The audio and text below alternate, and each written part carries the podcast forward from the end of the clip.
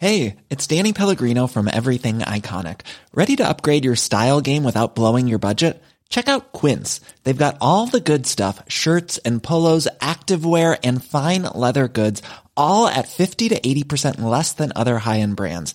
And the best part? They're all about safe, ethical, and responsible manufacturing. Get that luxury vibe without the luxury price tag. Hit up quince.com slash upgrade for free shipping and 365 day returns on your next order. That's quince.com slash upgrade.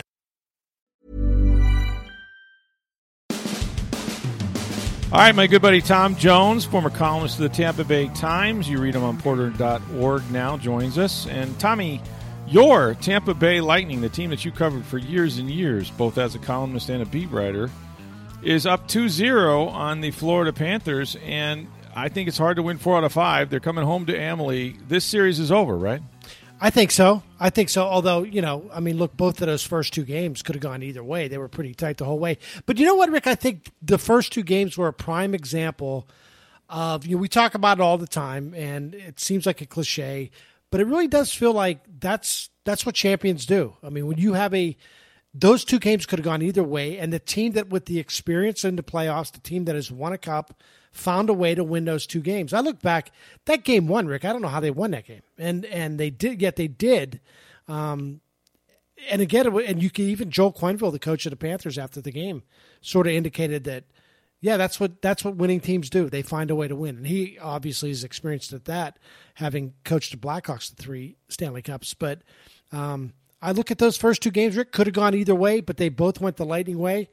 And it's not over, over. I, am you know, it's, it's, there's still work to be done, but you're right, Rick. When you, when you put it that way, you got to win four out of five against the Stanley Cup champions. I think it's going to be pretty impossible at this point.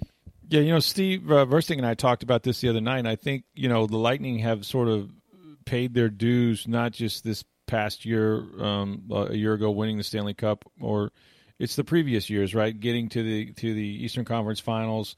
Um, it's getting swept by Columbus after you know having the best record in the NHL. All those things have sort of added up to their process of knowing how to finish games, how to close that out. You can't give that experience to the Florida team, which is a very talented team, been very good all year, but you just can't give that to them. But here's the thing that I don't know that we should be surprised by, but it's an absolute game changer, I think, for the whole postseason for the for the Lightning, and that is Nikita Kucherov completely changes. I mean, everything, everything for that hockey team, in my opinion. Uh, I don't. I wouldn't disagree with that at all. And look, I know there's a there's a narrative out there. People are pretty upset league wide. I've been following it on Twitter. Yeah, they are. That you know the the Lightning sort of circumvented the salary cap. They they stashed him. They, they stashed, stashed him. Yeah, I mean it's hard to watch him play the first two games of this series and say he was not available to play. Not a day before, Tommy. right. Just just a day before, he, he had a, a oh, little it twinge. Game, it was a game time decision on Nikita Kucherov. Did you see the ice he had on his knee before uh, his hip before he played that uh, game? Yeah, I'm, so I'm shocked he walked out of the building that night. no, and I get it, and I, and I think it's much more of a problem that the NHL has. I don't blame the Lightning for this. I blame the NHL for the way the rule was set up. Right. But it's hard to look at that, and I can understand where teams are like, "Wait a minute, you just added a." an MVP. Eh, but if you're good enough, let's just say this: if you're good enough to play an entire season without one of the top players in the world and still handily make the playoffs, and then you can bring them on, good for you. you well, know, like that's how, good, other, how yeah. good is your team? I mean, that's the other way to look at it. I mean, how many teams could actually right. take their best player? Would the Washington Capitals, if you before no. the season, say, okay, you're not going to play with Alexander Ovechkin right. for the next 56 games? And then you can wait for the playoffs. Like it'd be a little dire, Sidney Crosby in Pittsburgh or whatever. Yeah. So I yeah no, and, again I think it's more of a league issue than it is with the Lightning. The Lightning didn't uh, technically break any rules here, but you're right too when you say that he completely changes the dynamic. And I'm also impressed with Steven Stamkos. Right. That he's playing as well as he is. We talked about this on this podcast, Rick, a few weeks ago mm-hmm. that, oh, you just can't expect Nikita Kucherov to, to you know, walk off jump the trainer's right table yeah. and jump right in and start scoring goals. Yeah, well, can. apparently you can. because yeah, you can. He, he, did. He was the best player on the ice in game one and, and, uh, and really made an impact in game two as well. Um, absolutely. You know, Rick, though, I, when I, again, when you look back, you mentioned it too just a moment ago where teams finding a way to win and having that experience. A lot of teams would have caved in that game one after you know you take a one goal lead into the third period and then you blow it immediately. Right. A lot of teams at that point were like, "Ooh, okay." Oh, yeah. We'll start looking for the exit ramp. We'll come, we'll mm-hmm. come back in game two, and then to to come back and and then to have Brayden Point, another one of your best players. Your stars played like stars, and that that was the difference. And and now Florida, like, okay, what's your answer now? You've used both of your goalies. Right. You know, what do you got to? You, you've already had a guy suspended because you tried going after somebody. I want to talk about that just for a second too. Yeah. We- You mentioned the goalies, right? So I'm listening to some talk shows, okay, from time to time. I don't know why I do this, but I was, and one of them uh, we're talking about how well I think they panicked. I think they panicked, took out Bobrovsky. I mean, I mean, geez, you know, I mean that's that's why they lost. That's a panic move. you hey, the guy that came in has been playing pretty much all year. I think he was like ten and four in his last fourteen games. And oh, by the way, how did you? Which one of those two goals did he give up that you would blame on him? I mean, one hit hit an opposing, you know, his own Yeah. skate on a breakaway on a two on one, and the other one, um, as I as I recall, was just a a, a another um, sort of odd man rush that that Point made a great shot. I think he hit the post, and it was just a rebound, um, or maybe he maybe he gloved it and it got it got away. But uh, regardless, it was a rush and a great play on Point's part. I don't know that he should have stopped either one. He gave up two goals. I mean, are we are we so? This is what Quenneville has done. He's basically they have two goaltenders right That's now. right. You hit it right on the head right there, Rick. It's not as if you had one guy who played 45 of the 56 games and Right. had had a bad period, and then you completely panicked and went to the other guy. You had two guys who are basically your number one goaltenders. And That's there are a lot of teams who got knocked out of the playoffs early in the history of hockey whose coach waited a game too long to switch goalies. You know, Right. who who oh, oh let's wait till we're down 3-0 and then it's too late to do anything about it. I saw I've seen teams even with really established number 1 goalies who clearly should have changed goalies before they did and waited too long and like I said they went golfing 2 weeks after the playoffs started. So uh, I, I yeah, I don't think I I don't think it was a panic move, but if you're the Panthers psychologically it's like ooh Okay, now we've used both of our goalies. Well, you can I go mean, back but- to either one now, but But yeah. that's the thing. I think they have they have played them both right, Right, throughout right, the right. year. It's not as if they just decided that you know now it's his turn and we're done with Bobrovsky, or now it's this guy and we're done with the. No, they've gone back and forth pretty much all year. That's how they got here. Right. You know they they have two guys that are good and they play them both. There's other teams in the in the NHL that do that as well. Um, it, it- you know it, it's not. I mean, it's not traditional and it's not what the Lightning do, obviously. But hey, Well, you hit it, Rick. It's not traditional in that there are very few teams in the history of the league that have alternated goalies and gone on to win a Stanley Cup. You, know, Right. you usually have to rely on one. and this guy. one won't either. Probably, yeah, probably not. But I don't know that it's going to be the goaltender's fault either. I, No. Look, the Lightning.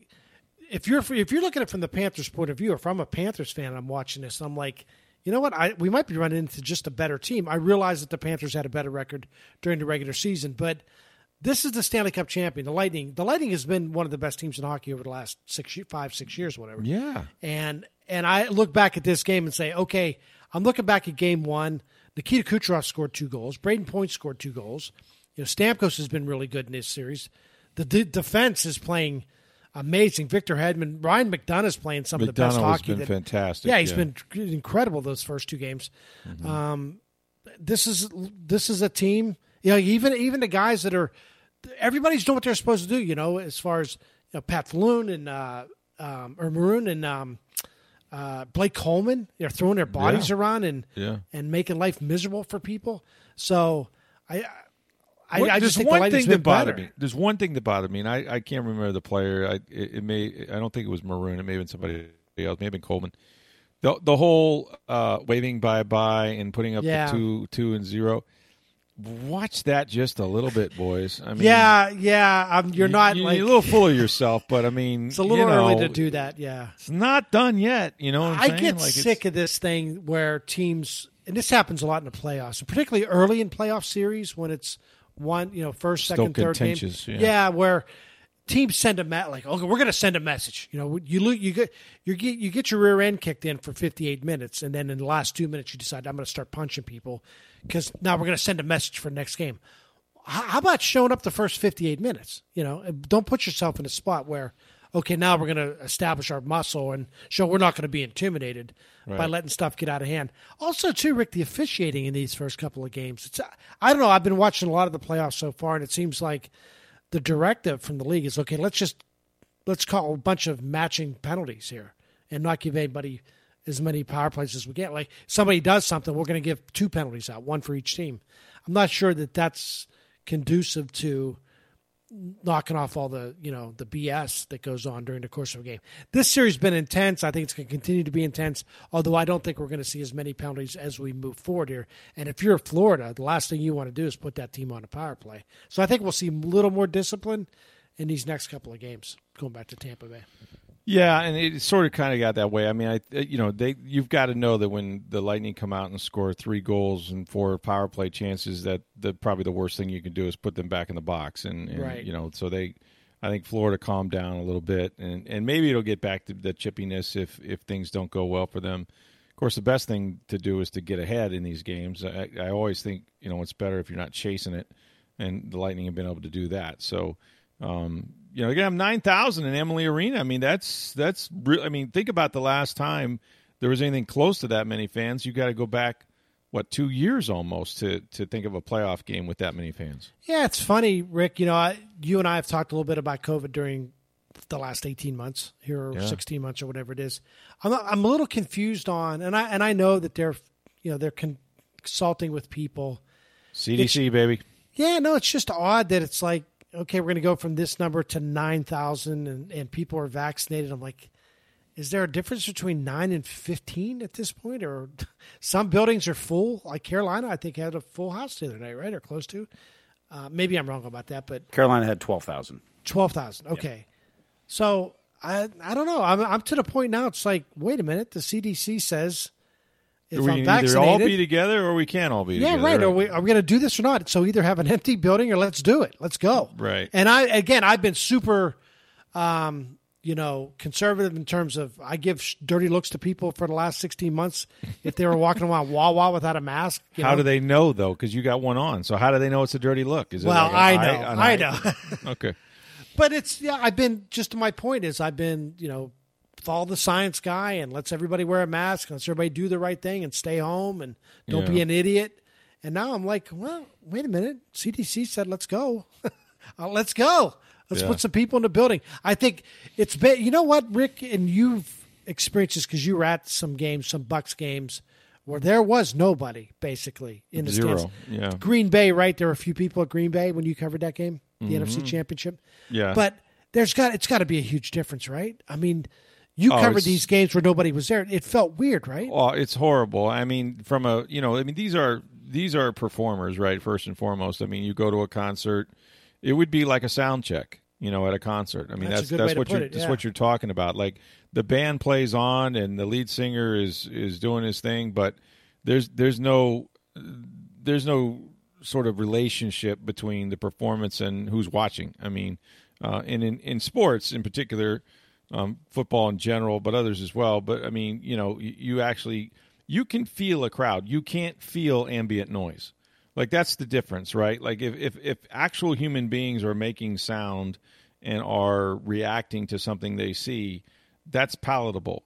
What's not is a jet engine. You know what I'm saying? Like it, it just yeah. it you, it may be noise, but it's but it's nothing that you can feed off of. It's nothing that you experience, and it was just weird, like totally strange.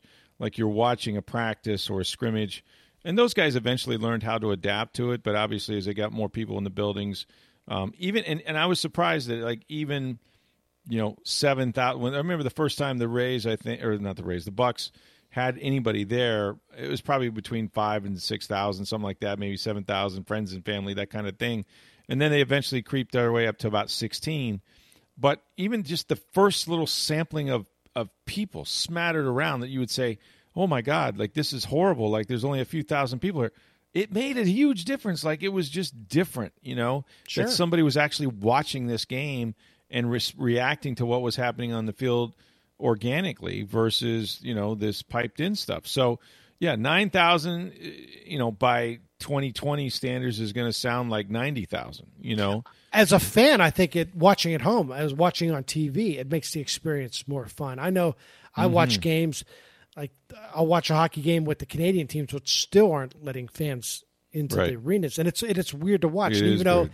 they have fake noise, I know it's fake noise. I, I guess it's Right. it's almost like a laugh track. I get it. It's you know it's Mm-hmm. better than nothing, but as a fan, I get excited when I see other fans getting excited in the arenas. And I've Mm-hmm. watched. I was watching the baseball package the other night, and I think I had the Texas game, and then the Rangers. You know, they've they're full.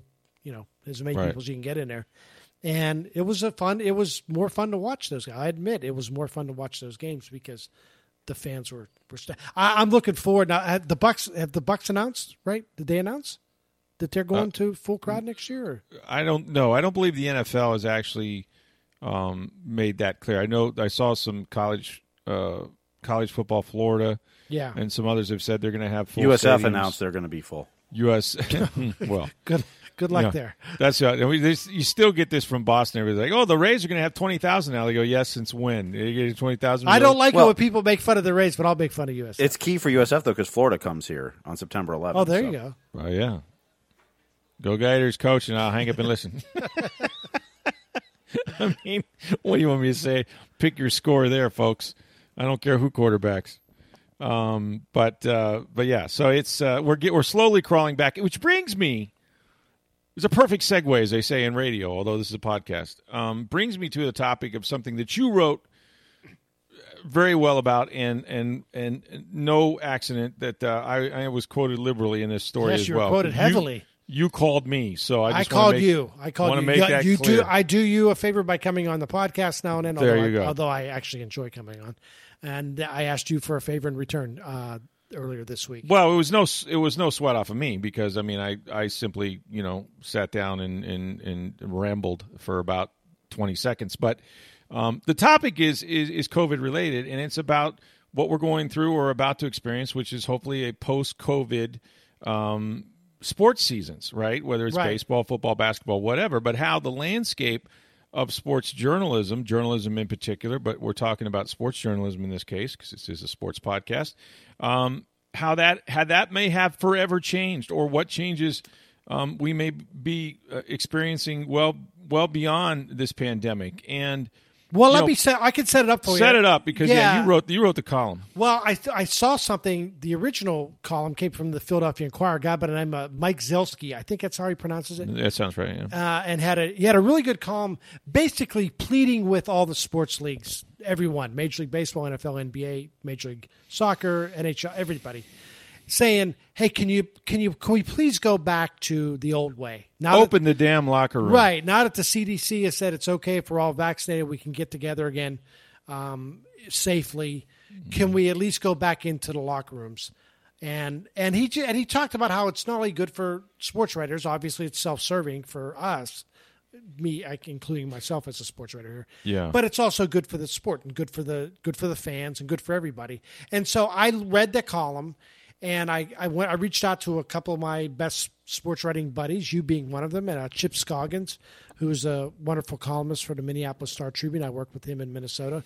Yeah. And just and I got you guys to talk about why is it why do you think it's important to be in the locker room again? So I'll ask you again for people who haven't read it, and I'll ask you here, Rick. Yeah. Why is it important for sports writers? Because you haven't been in locker rooms for the last year. And I thought what made my column interesting a little bit for the general fan was here's somebody who covered the Super Bowl champion Tampa Bay Bucks with the most fascinating sports story of the year with Tom Brady coming, and you were not in the same room, uh, like same room besides being in the, the Superdome or whatever, but you're not being in, in the same face to face 10 feet away from Tom Brady for the entire season. You covered a, a Super Bowl Hall of Famer and you didn't get to talk to him one on one. You did everything over Zoom. So why is it important for you to be in locker rooms? Why can't you just do it the way you're doing it with Zoom calls and stuff?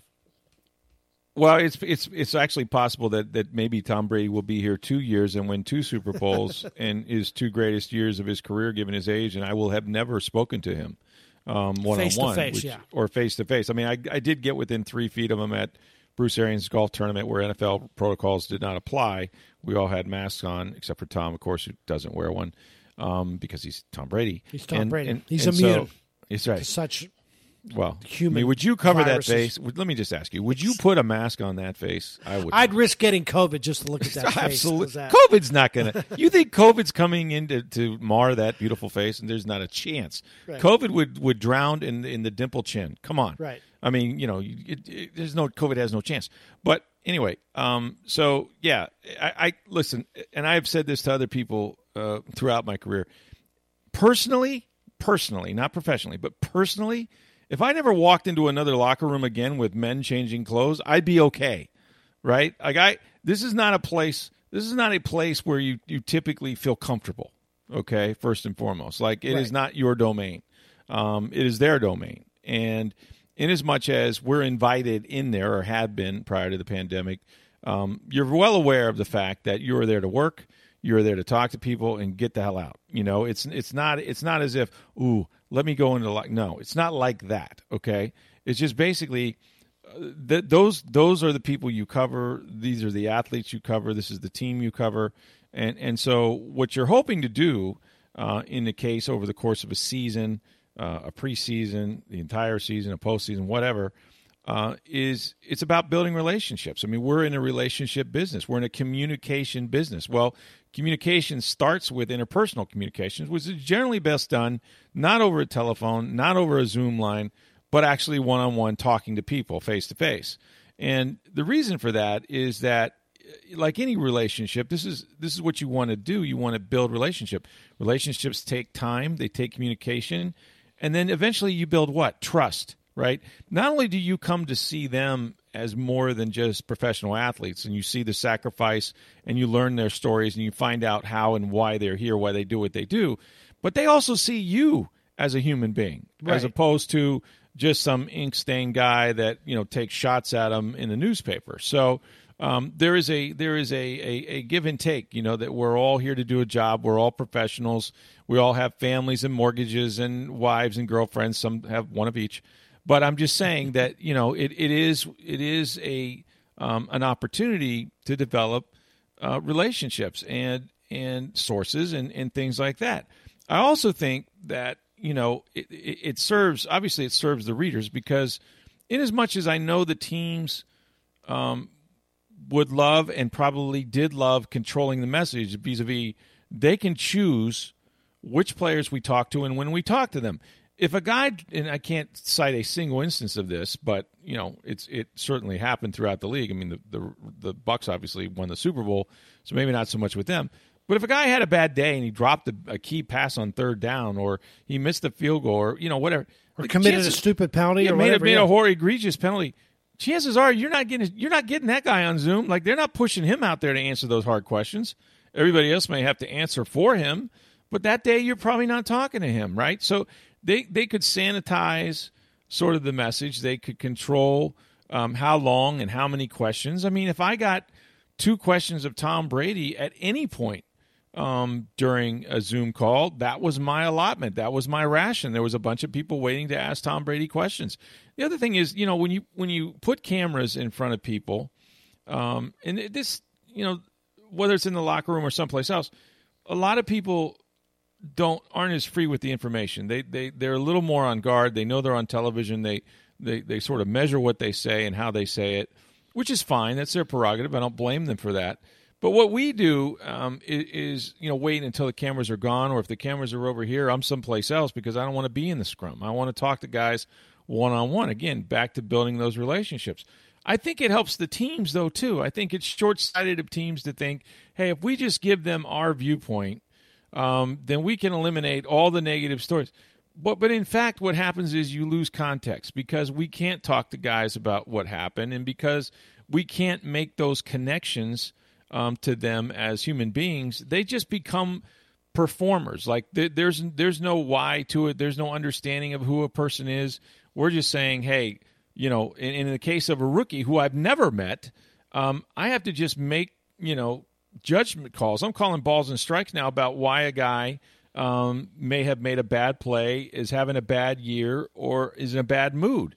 Like I don't know him, so you know that doesn't help the team if if your guy is getting ripped to pieces um, because we have we have no context um, to put his performance, or maybe it's a bad performance, into into some kind of, you know, maybe he's got something going on with his life that no one's aware of. So all those things I think kind of play into storytelling, and storytelling is what we do. And I think the better the stories, the more interest you generate for the people you write about, and, and I think the teams benefit from that.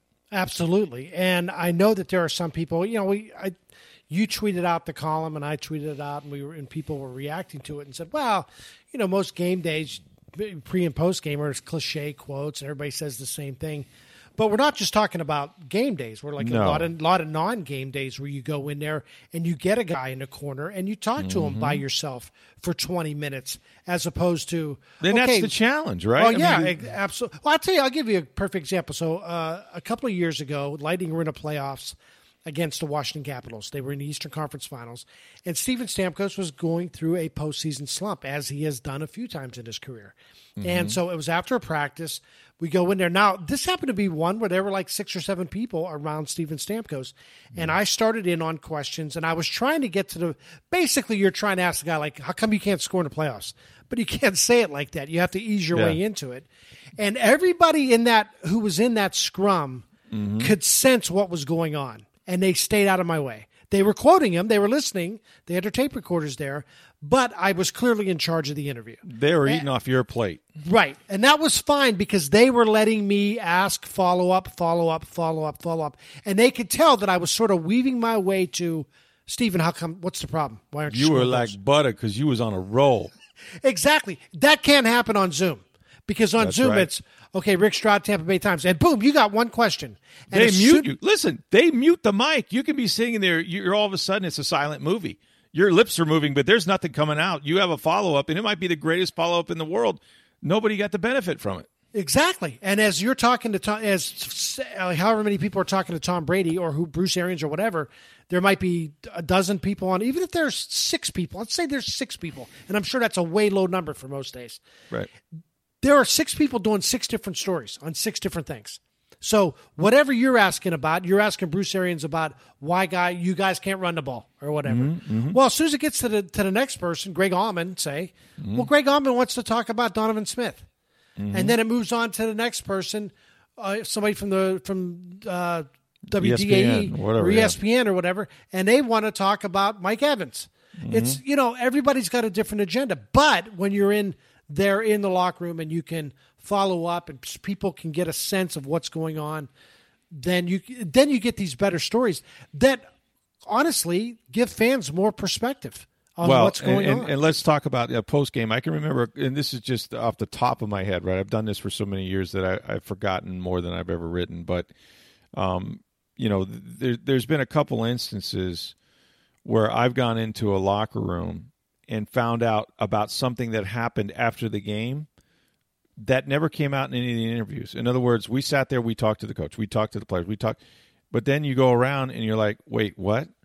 You know, I Rick, There I was- can give you a was- perfect example, and Sure, maybe go you're going to jump. I on got this. one as well. There was a few years ago. You and I were both there. We got back to the press box, and you told me there was a fight in the locker room after. That's game. right. That's the one I was. Maybe that's the one you were going to tell you. So I don't, I don't remember Baker, who it was. Yeah, it was Chris Baker, and and uh, they had a, a situation um, against the Carolina Panthers where he came in uh, on uh, it was a fourth down, fourth and five, and he jumped off sides. At Green Bay, it- maybe it- it was at that Green Carolina? I Or believe. maybe it was Carolina. You're right. You're right. It was Carolina. And I want to say that that made it a fourth and one. They got the first down. They won the game, right? Mm-hmm. And and he was a guy that, you know, kind of a clown, um, you know, not serious all the time, but made you know when, everyone is literally saying to them on the line of scrimmage, "Watch the ball, watch the ball. They're gonna. It's gonna be a hard count. Watch the ball."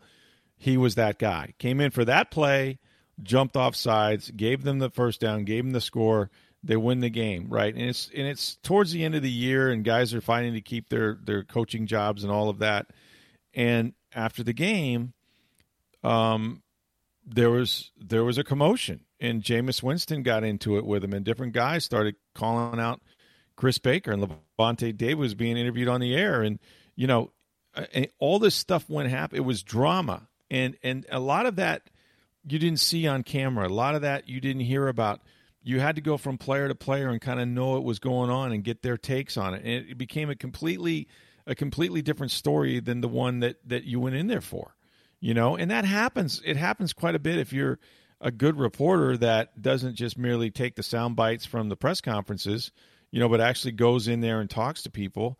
Um, you you find out, you know, what the reaction was to this play or that play or what so and so said after the game or you know uh, what what eruption occurred um, good or bad and and and yeah that that was just one small example of you know being there um, talking to people having people tell you things trust to tell you things about what happened i mean that's that's how that's what reporting is that's the foundation of it Absolutely. I've, I've been in locker rooms after games, lightning games, where uh, you talk to somebody and it looks like a, a, defenseman screwed up a play, and then you talk to some people and like, actually, no, it was the forward. Yeah, the forward yeah. missed his assignment. And, That's right. And no one's going to call somebody out. No one's going to turn around and point the finger and go, no, it was it was that guy. It was Stamkos.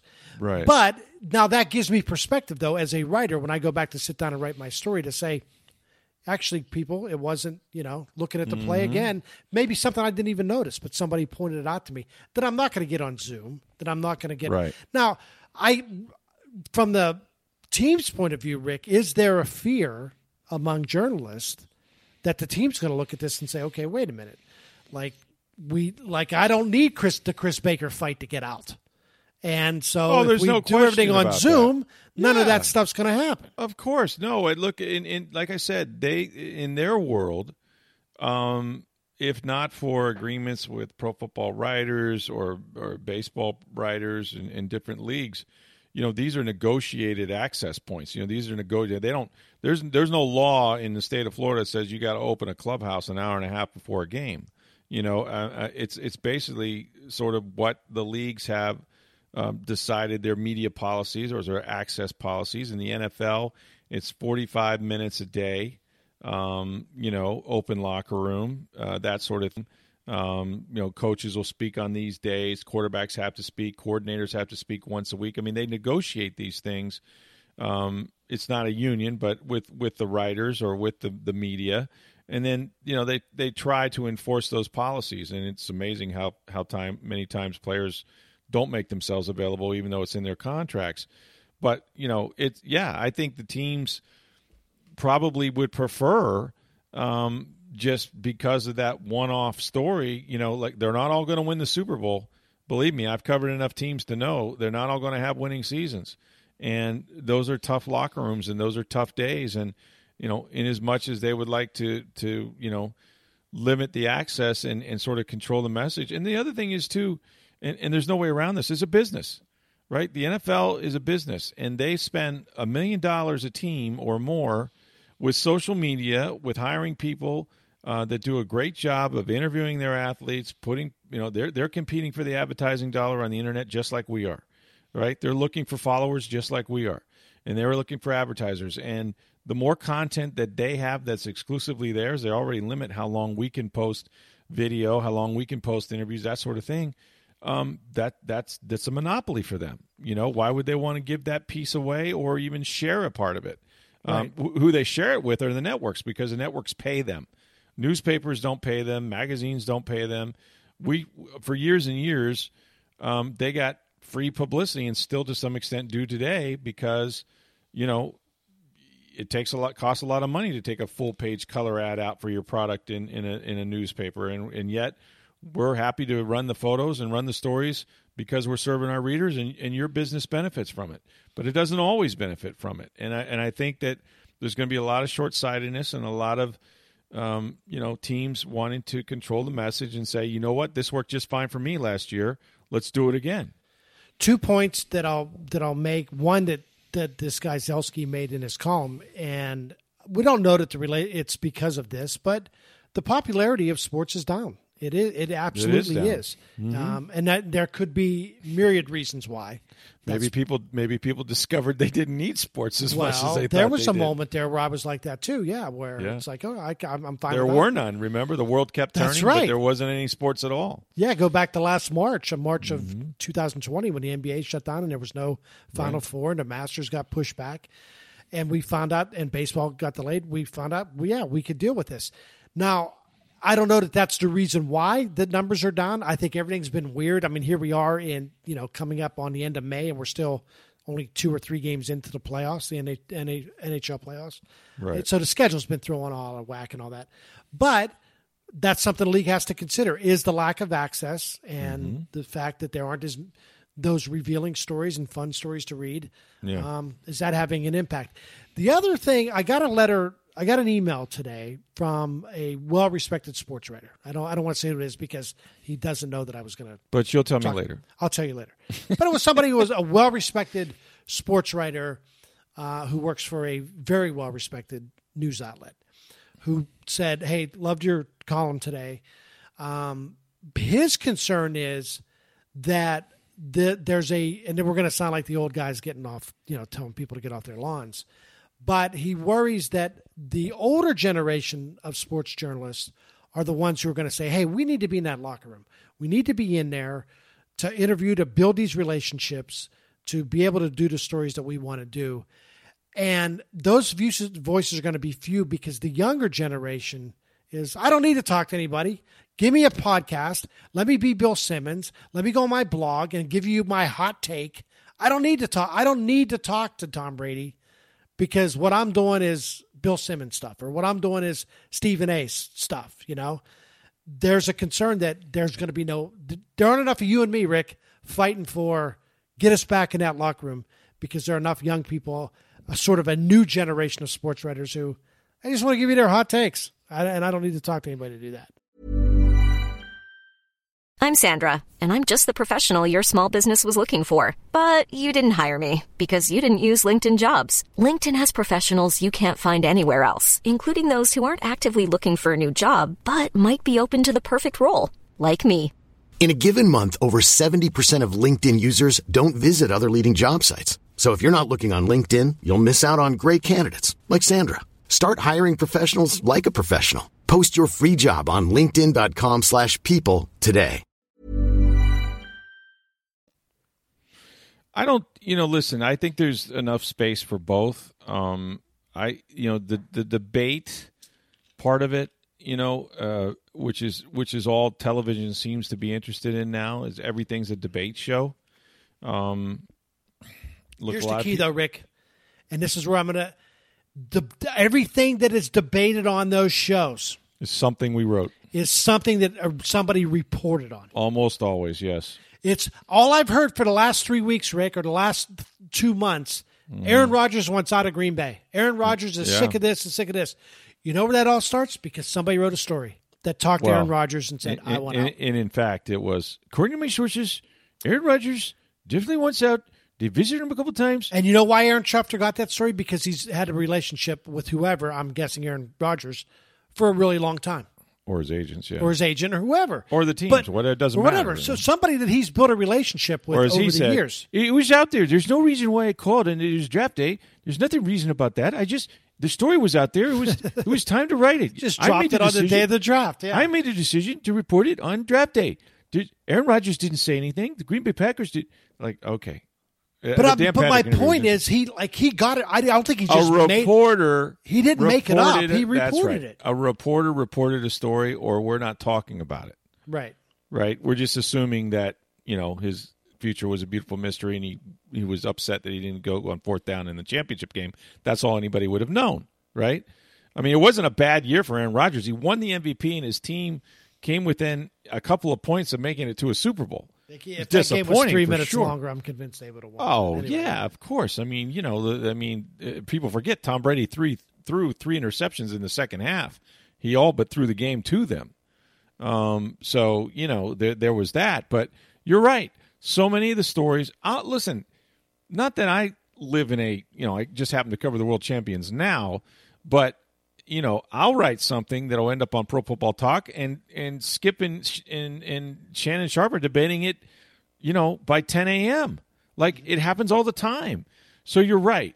Um, somebody has to, you know, farm the the fields or whatever and come up with this stuff that other people can wax so poetically about. You know, I mean, the, that that's the reporters' jobs, and you know, you just, I mean, you know, are the Buccaneers going to talk about, you know, uh, Leonard Fournette almost getting cut?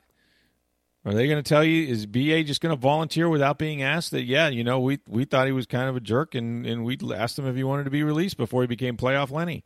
Or are they going to talk about Antonio Brown um, you know, having a knee scope and not signing his contract because he can't pass the physical. I mean, all those things that that are out there are reporters that are doing the jobs coming up with those news stories.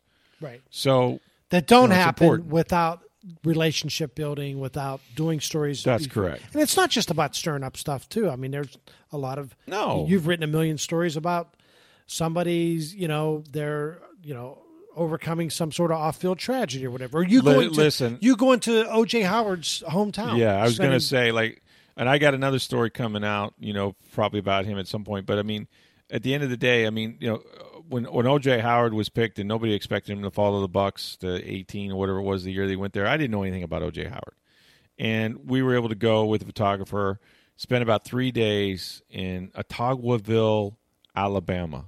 I mean, an outpost at best, right? I mean, you're talking country, okay? And and what I found out about him, about his family, um, about the racism he experienced in a um, you know in a high school that was started essentially by Confederate soldiers uh, with Robert E. Lee in the atrium, and you know him um, being told in what 2006 I don't know what it was uh, that you know he couldn't take his white girlfriend to the prom. I mean, you know, I mean it was. it You're not was- getting that story on Zoom. You're not getting that story no, on Zoom. Sorry. No, and so I mean, like there were, you know, that's that's what you know that that's what we're able to do when we're able to have access and um, you know develop stories and write stories and um, you know I, I I think it I think it just helps I think it helps everybody and again there's many platforms where players you know whether it's um, you know the different social media or you know where players can write their own stories you know uh, and, and can can say what they want to. The players tribune for example is is is, an outlet for that. And that that serves a purpose too where it's just an unencumbered message from them. But yeah i do hope and and i think we're to get there. I, I don't know what the excuse would be. I mean at this point you know if uh, it seems like if you're vaccinated the world the, the cdc and everybody is saying you know you can be in surroundings you can be together you can't transmit transmit the virus to other people and yet it's very likely there will be unvaccinated people in that locker room in that building maybe a very small percentage um, but are they going to let us back in there? And I, I hope they do. I fear they're not going to. Yeah, I fear it too, and I think the the um, I think the excuse will be health reasons, and then we'll and then we'll go on further than this, and you know, eh, you will start to worry about okay, our announcer is going to travel.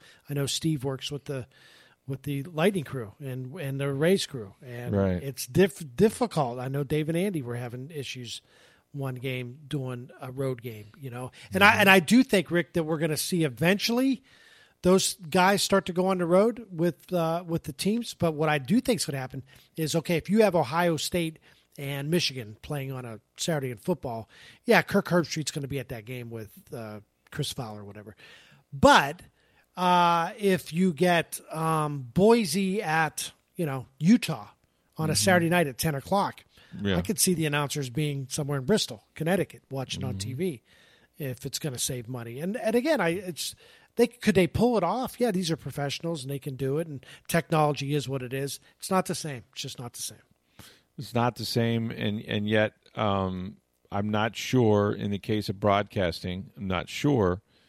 Don't think it's fail proof, but I'm not sure that fans will know do know the difference. That's how, and to me, that's a credit to the broadcasters. I don't know how they do it. Okay, I, I don't know how you can look at a 75 inch screen uh, or whatever size it is, and and actually, you know, have the perspective that you have sitting behind home plate or in a press box in a football field, and and seeing the entire game. Like you've got the camera angle and that's it. But they do such a good job that it's almost to me anyway imperceptible that they're not there. Right. But here's the thing, Rick, and this goes back to you and the job that you did. Let's take you, for example. You covered the Super Bowl champions. You did an excellent job this year. And I, this is not meant to be disrespectful in any way. You missed stories this year. You just did. There, and we don't know what those stories were. Sure you don't I know what those. You don't know what those stories were. Well, I, I do know I do know a couple, but I mean, But I you know what I'm one- saying? Like, and Yeah, I'm no, not just there's no saying you. I'm talking about everybody across the NFL. Oh, no question. You not being in every sport. You not being there. Right. We couldn't that- tell the whole story. Right now, I'm reading as a as a, as a reader. Your stories look great. You're telling me what's going You on. You don't know what I missed. Yeah. But I don't know what you because you don't know what you missed because you don't know what conversations you did you didn't have Right. that somebody might have you might have walked through a locker room one day and run into Gronk and Gronk would have you'd have talked about Brady and what a leader he is Mm-hmm. and Gronk might have told you a story that happened in 2012 with Mm-hmm. New England that you can't you're not going to get on a Zoom call but he mentions it to you and all of a sudden you start it becomes oh then you ask somebody else about it then you ask Mm-hmm. somebody else now, now all of a sudden you got the story about this thing that happened in 2012 where Tom Brady became the leader the true leader whatever you know Yeah. so that that those, those are the stories I'm talking about. Things you don't even realize. I can't tell you, Rick, and you're the same way. How many stories I stumbled upon, had no Oh, idea. yeah. Because I asked the guy, "Hey, what's that? What's that thing on your glove? Like, what is that?" Like, "Oh, well," and then they tell you a story. Like when I was in Pee Wee hockey, I did this, blah blah blah. You know. We had a, and you'll appreciate this. We had a columnist that worked at the Times, and he used to have a favorite say. He used to have a favorite saying. It wasn't about. It was usually about a competitor, but but I think it applies here. You're talking about you don't know what you might stumble into. He said he used to say. I don't want to imitate him, but he used to say it's like it's like cockroaches. It's not what they eat that bothers you; it's what they fall into. Yeah. In other words, you know, you're not going to get upset if they're chewing on those cornflakes, but if they fall into your bowl and you're trying to spoon one into your mouth, then that's a problem. You know what I'm saying? Right. So that's that's sort of what we're talking about here. Anyway, it's a great column. Check it out at uh, poynter.org. Tom Jones uh, with his newsletter.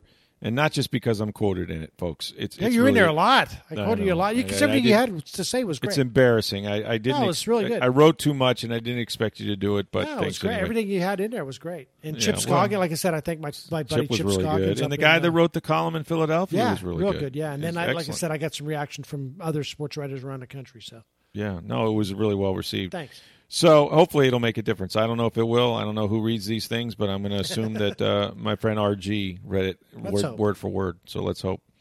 Uh, one of the questions we had a guy on our mailbag. I wanted to ask you this because it was so good we didn't get to it the other night. Uh, John asked, "What's the greatest single game performances you can recall covering Tampa teams?" And this could include opponents as well. Well, this is a no-brainer for me. I covered a game in which Carlos Delgado for the Toronto Blue Jays hit four home runs in a game. I Goodness. think, I think only Really? uh, yeah, I think less than twenty. It's happened less than twenty times in Major League history. I want to say. Yeah, I think it's happened around eighteen. It's rarer than a perfect game. In I believe four home runs in a game. four home runs in a game. It happened in 2003. It was at the the uh, Sky Dome or whatever they call it now in Toronto. Yeah, Um, but Carlos Delgado, yeah, four home runs in a game. That was, you know, I've covered some guys. I think I covered it. Somebody scored four or five goals in a game once. I think Peter Bondra maybe for the Washington Capitals had four or five goals in a game. But but no, the that the the um, Carlos Delgado that easily to me was the greatest single game performance because, like I said, it was so rare. It's much rarer than a no hitter. I think 18 total. 18 so, so there you go 18 which i think there's been how many perfect games too something like 20 21 22 Oh, I think it's there? more than that. I think it's. Uh, let Yeah, me I look think it it's- up real quick here. it's a pretty low number it's a pretty low number and um, and i remember at that game 23 perfect games by the 23 so it's rare you know much rarer than any i can't think of anything in baseball that's rare. I mean cycles are you know you usually get a few cycles a year and um, so yeah four home runs in a game and it was amazing to watch and it was so funny. Like as it's one of the few times i've been in the press box rooting for something to happen. You know seriously he came up there well, he, he hit let's be honest. We do root for No, things I mean, to happen. but, like- we, we root for great stories. To well, we root for great. Well, that was not only that great story, but I wanted to see it happen. Like I because it was history. You know it how was rare history. it and I'm was, like, yeah. this, and you're thinking like, there's no way. And he, the fourth home run he hit, it's on YouTube, I'm sure, and I know it is because I've looked it up. The fourth one, it was as soon as he hit it, you're like, oh my gosh, it wasn't even like, oh, this might get out. It was a bomb, and uh, so yeah, that's what is your? Do you remember yours off the top of your head? Well, see, this is a problem. If it doesn't come to me like that, then chances are I don't remember it. That, that there hasn't been that. I haven't had. I've done some baseball. I haven't had the no hitter.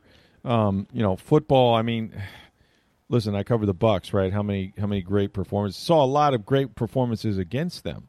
You, You saw know. the a sixty what sixty two yard field goal, the old fashioned way. Yeah, Uh, I mean, Matt Matt, Bryant Matt with the- kicked one. Yeah, say hallelujah and all that. But uh, you know that that was that's pretty rare. Um, there's been there's there's been individual performances that you'd have to go. Look, I mean, anytime I watch Barry Sanders, he had a game where I think he had two 80 plus yard touchdown runs, and I'll just never forget. I mean, they were remarkable runs, and Barry Sanders played you know the Bucks twice a year when they're the old uh, the NFC Norris back in the day.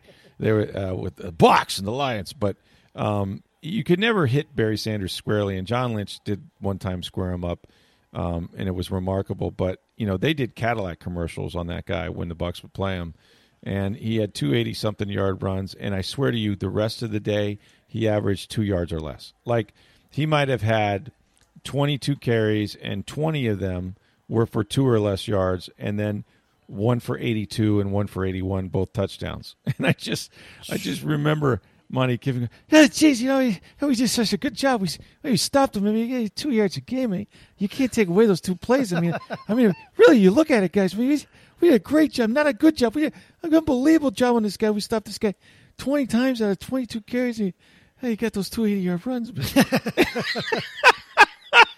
and it was but that's exactly the way it was. Um, to be honest with you I, I think if you go back and watch and this is we talked about this play uh, as being a signature play for the bucks um, you know franchise the game that Ronde Barber has against the Philadelphia Eagles, not the play. The play was obviously the the, the capper, the the walk off, the you know got them to the Super Bowl, and you you pretty much knew they had the Raiders number. Um, the 92 yard interception return in the NFC Championship game by Ronde Barber. But go back and watch the entire game that Barber has. Um, I- mean, he filled up the stat sheet. Like he had sacks, he had fumble caused, he had fumble recovered. Like it's it's incredible the plays that he like he he literally made every play I think you can make on a on a field on defense in one game in one championship game. It's still to me one of the most remarkable performances I've ever seen, and and I've seen 500 yard passing games and uh, you know uh, that that sort of thing. But Those are rare. Those are pretty rare. yeah, those are, those are pretty rare. Um, but, Steve, you, know, covered a lot of baseball and uh, you know work. Have you no hitter, perfect game, any of that stuff? No, although I- I'm always intrigued by the immaculate inning, it, which is if a pitcher comes in, nine pitches, nine Yeah. pitches, three, three strikeouts. strikeouts. Yeah, I haven't seen one in person, but I I saw something I think harder to do, and this was with the Rays a couple years ago. It may have been three four years ago. Brad Boxberger came in with the bases loaded, nobody out, and pitched mm. nine pitches, three strikeouts. wow. And it doesn't count as an immaculate inning because you have to start the inning and the Because you didn't start Right, it, but right, that's right, right. even harder. But right? it was nine pitches, three strikeouts with the bases loaded when he came in. I don't remember what year it was. And I, re- I remember I I have a cousin who's a huge baseball fan, so I was texting him going, I don't believe what I just saw. I mean, I, it's not the greatest performance I've ever seen, but it was just one of those wow. Yeah, it's one of Um, those ones you'll never forget, and it's yeah. Yeah, because it was, you know, it's always been, you know, I just think it's impressive. You can come in and, you know, as many balls as pitchers throw anymore. To throw nine strikes, get three outs is impressive. yeah. Uh, maybe it's becoming less impressive with the amount of strikeouts we have in the game, but. But Not with the bases loaded. I though. was, you know, it was funny. I was flipping, speaking of that. I was flipping around the other night, and it was uh, it was late, and I got the MLB package, and I'm like, oh, I'll watch the end of this Toronto Seattle game, and and then it's like I realized, oh, this guy from Detroit's got a no hitter going, and it was sort of sort of like, you know, it was like nothing. He's might as well, it's like, oh yeah, oh another no hitter. Okay, here we go. I remember I remember going to Riverfront Stadium as a buddy of mine that worked at the radio station. We went down to watch the game, and we're just sitting up in the, the cheap seats, just drinking beers, watching the game. And it's like the seventh inning, and and Randy Johnson's pitching for the Diamondbacks, gets the Reds, and so buddy's like, hey, let's just, let's leave, let's go, we'll go, you know, back to Mount Adams, go to the bar. I'm like, no, I want to stay and watch. He's like, no, man, let's go, come on, you know. I'm like, no, dude, I want to watch the game. He's like, come on, man. He just kept, he kept badgering me. Finally, I'm like, would you look at the scoreboard? He's like, yeah, it's, it's like you know two nothing or whatever. I said, look at the scoreboard. He had no clue that Randy Johnson's got a no hitter going. Next batter, there's the hit. I'm like, okay, now we can go. Yeah, there you go. I'm like, you know, I had a buddy. I had a buddy of mine who took his son to his my best friend back in Pittsburgh took his son to his first ever baseball game, and he was son was probably I don't know, you know, just three or four or five years older, maybe five, and they were just going to go for uh, the old the old uh, the, the uh, thing was one inning per year. That's how long kids can last. And so they were going to stay for about five innings. Well, it, now all of a sudden it's getting late at night, and his wife's getting worried, and he, she calls, and he answers the phone, and the kid is screaming in the background, like, "Oh, you get just that tired. I want to go." She's like, "What are you doing?" And he's like, uh, "The guy's got a perfect game. I can't. We can't leave. The guy's got a perfect game." and the kid's screaming, and he's you know, and he probably ruined his sleep for a month. But my buddy's like, "You can't leave in a perfect game." And if, I think the guy it was Paul Wagner, I think, for the P- Pittsburgh Pirates, and he broke it. up. It was broken up with two outs in the ninth, I believe. And then he said, "All right, we can go." Jeez.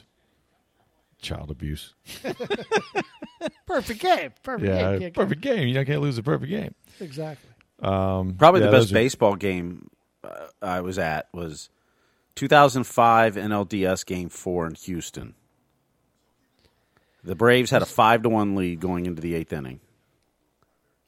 Kyle Farnsworth comes in. I think he gives up three in the eighth, one in the ninth, and we go to extra innings. And it goes 18 innings. Oh my God. Roger Clemens gets the win, knocks the Braves out of the playoffs. Braves should have forced Game Five back home the next day. Uh, solo shot in the 18th inning wins it. Five hours, 46 minutes. Jeez. My goodness. I don't know covered, you know, I covered the, uh, I covered an Olympic gold medal game, United States Canada, back Mm-hmm. in 2002. Gretzky, Lemieux was on that team. That was a, Herb Brooks was coaching the American team.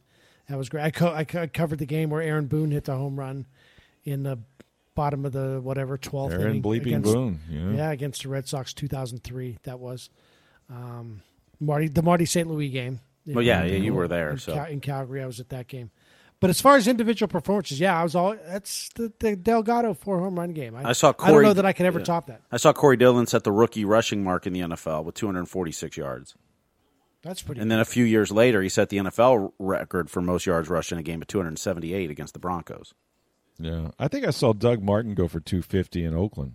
I tell Yeah. you what, man, that was was when a- Doug Martin was running against our Raiders. I- I've- was that a Thursday night game? Was that a Thursday night game? I, don't think so. Or maybe not. Okay. I don't I've seen some so. great college games. I saw, I've seen, you know, I saw Charles Woodson and Desmond Howard take it to the house against Ohio State. Yeah, yeah. Mm-hmm. Uh, I saw what? Was that the Uh, one where uh, where Desmond struck the post? Yes, saw Rocket Ismail return two touchdown, two kickoff returns for touchdowns against Michigan for Notre Dame. Yeah, that was a. I remember that game. Uh, saw uh, the year Eddie George won the Heisman. Michigan upset Ohio State, crushed them, and Biakabutuka ran for 313 yards. And J- Eddie George had like 120 or something, but Jesus. Uh, I could have quarterbacked that game.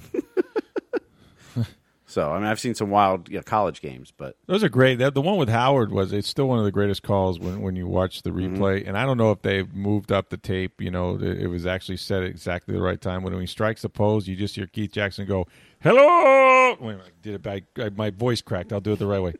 Hello, Heisman. You know, it was just like hello, Heisman. It was it was great. It was Yeah, it like was a the great time, call. Great like call. literally as he strikes the pose. That's what he's saying. Like, did you know he was going to go to the Heisman pose? Like you almost had to know. But so anyway, great play by Willy Adames, by the way, to end this Rays game that we're watching as we tape this podcast. Went far left to his right on the hole, and I don't know. Willy Adames. Get a good look at him now. Well, I think he may have strained his Achilles, so I'm going. Hey, Wander. Yeah, yeah, he was a little banged up on that play, so something to think about.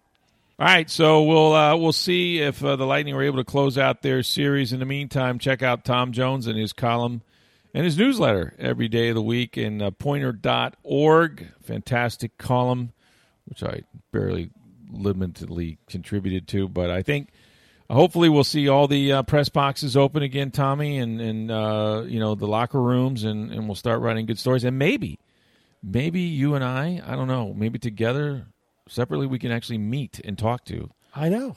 I haven't seen you in over Brady. a year. Tom Brady. I, I haven't seen. I haven't seen you in over a year. Is that true? Well, I haven't seen you since COVID. Oh, that's Right? right. I gotta have you over, man. We gotta have you and Patty over. We got that. We we built this whole. Uh, I got three TVs now. I know you can't see yours from your kitchen. I can actually watch three at one time. It's remarkable. That's awesome. So I'm just I keep adding. you know, so. But anyway, thanks for joining us. Uh, talk to you next week. All right, sounds great. Thanks, man.